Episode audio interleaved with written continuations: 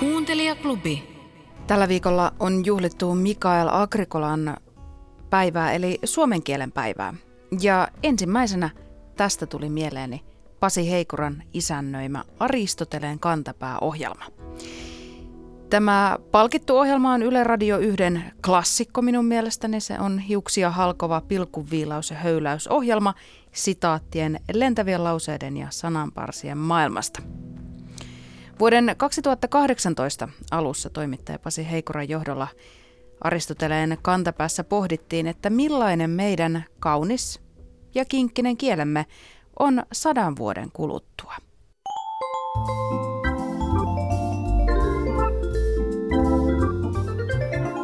Aristoteleen kantapää. Ohjelma niille, joilla on äidinkielellä puhumisen lahja kuin vettä vaan. Suhtaudutte hyvin luottavaisesti siihen, että suomen kieltä vielä on sadan vuoden kuluttua. Voisiko näin käydä, että suomen kieltä ei silloin enää olisi? No mä en usko, että sitä ei olisi, mutta voi hyvinkin olla, että suomen kielen käyttöala on kaventunut. Esimerkiksi voi olla, että suomen kieltä tieteenkielenä ei enää ole, ei ole termejä suomen kielellä. Voi olla, että esimerkiksi markkinoiden kieli on pitkälti jotain muuta kuin suomi, mutta ihan varmasti se jossain muodossa on olemassa. Näin uskon ainakin minä.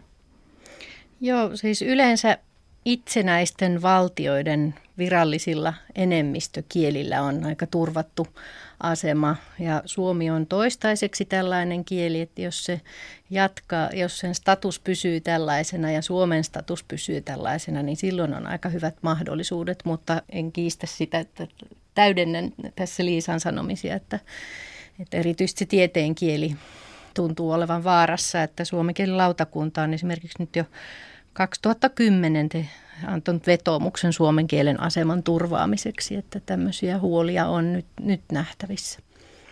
Jännä, että se on paitsi tuolla tieteessä, myös nuorisokielessä ollaan huolissaan siitä englannin ylivallasta ja tietysti bisneskielessä. Voisiko käydä jotenkin niin, että suomi muuttuu englannin kielen alalajiksi, joksikin kiehtovaksi murteeksi? Kotukseen erityisasiantuntijat Ulla Tiilillä ja Liisa Raivaara. No, tähän me varmaan sanoisin aika yksioikoisesti, että ei. että se sanaston vaikutus on vähän eri asia sitten kuitenkin, että sitä voi tulla ja, ja on aina tullut sanastollisia vaikutuksia muista kielistä, mutta se, että Tämä tietysti riippuu siitä, miten kieli myös määritellään, mutta että ne on lähtökohdilta niin erityyppiset kielet, että ei varmaan voisi määritellä alalajiksi. En usko. Kuuntelijaklubi. Minun mielestäni suomen kieli on erityisen miellyttävän kuuloista silloin, kun Lasse Pöystin kaltainen rakastettu ääni istuu mikrofonin äärelle ja lukee ääneen kirjaa, vaikkapa muumitarinaa. Teissä ja joissa on jotain hyvin ihmeellistä, Nipsu mietti. Kun katselee niiden kulkua, tulee sydän rauhattomaksi ja kaihoisaksi. Tuntee valtavaa halua – olla jossakin muualla. Lähteä mukaan katsomaan, mihin ne loppuvat. Nipsun palatessa kotiin oli muumipekko parhaillaan pystyttämässä keinua.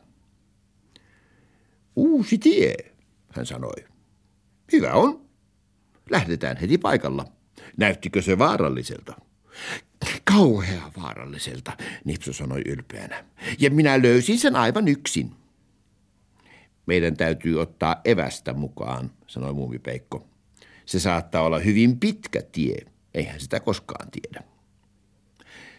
Hän meni omenapuun alle ja etsi nurmikolta. Mutta kun tänä aamuna ei ollut vielä ehtinyt pudota paljon, hän ravisti varovasti puuta ja heti satoi hänen ympärilleen pieniä keltaisia ja punaisia omenia.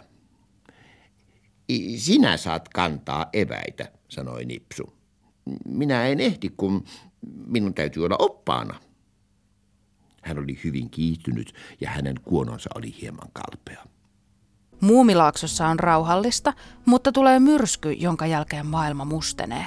Muumipeikko löytää paha-enteisiä merkkejä. Muumipeikon simpukan kuoret ja muumimaailman hillopäärynät on aseteltu pyrstötähden muotoiseksi. Piisamirotta pelottelee uhkakuvilla. Muumipeikko ja Nipsu päättävät selvittää oikean syyn mustaksi muuttuneeseen maailmaan ja lähtevät kysymään neuvoa yksinäisten vuorten tähtitornin professoreilta. Tuosta matkasta tulee pitkä ja jännittävä ja meillä on ilo, meillä on ilo kuulla se Lasse Pöystin lukemana, että kuinka käy Tuve Janssonin rakastetussa lastenkirjassa Muumipeikko ja pyrstötähti.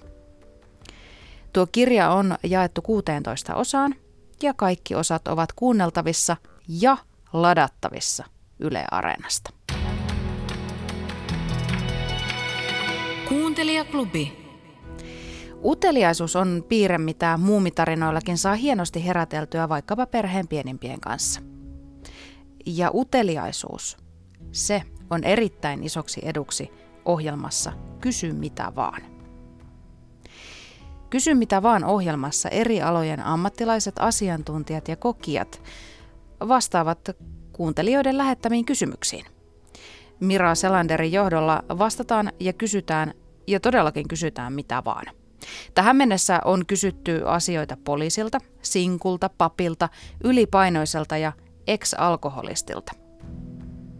Mutta yksi tämän sarjan kuunnelluimmista jaksoista on kuitenkin Kysy mitä vaan seksityöntekijältä. Että asiakkaita on tietysti tosi erilaisia, että, että osa hakee vartin pikasta helpotusta ja, ja sitten on taas ihmisiä, jotka haluaa vaikka viettää viikon lopun ja mennä vaikka ulkomaille yhdessä. Että näitäkin on. Että kaikkea siltä väliltä löytyy kyllä. Lähdetään siitä, että, että myös, että miten sä, miten, sä niin kun, miten sä hoidit itsesi tälle alalle niin sanotusti? Miten sä, miten sä osasit? Tämä on nyt siis se, mihin sä oot itsessä nimenomaan alleviivasti, että tämä on ala, mille sä itse halusit niin mm. lähteä. Oletko sä niin jo lapsena ajatellut, että haluan, haluan, tuohon mä haluan? No itse asiassa mulla on kyllä lapsesta asti ollut siis niin kuin aika korkea lipido.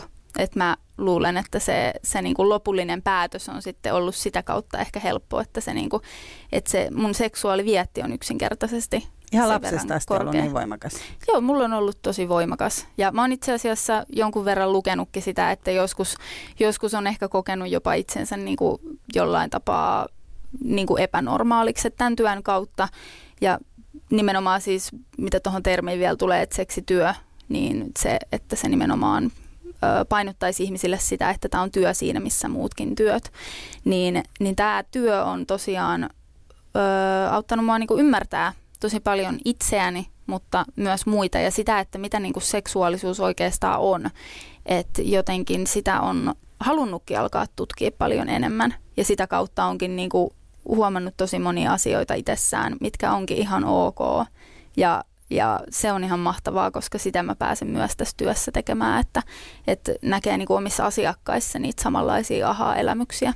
Se on, se on ihan mahtavaa. Kaikki tässä kuuntelijaklubissa esitetyt ohjelmavinkit löytyvät Yle Areenasta ja se meidän yhteinen yhteisömme missä voi jakaa pilvin pimein lisää vinkkejä ja poimia siellä jo jaettua vinkkejä talteen se yhteisöhän löytyy sieltä Facebookista. Senkin nimi on Kuuntelijaklubi ja se löytyy sieltä Facebookin ryhmät-osiosta. Tule ihmeessä sinäkin mukaan joukkoomme iloiseen.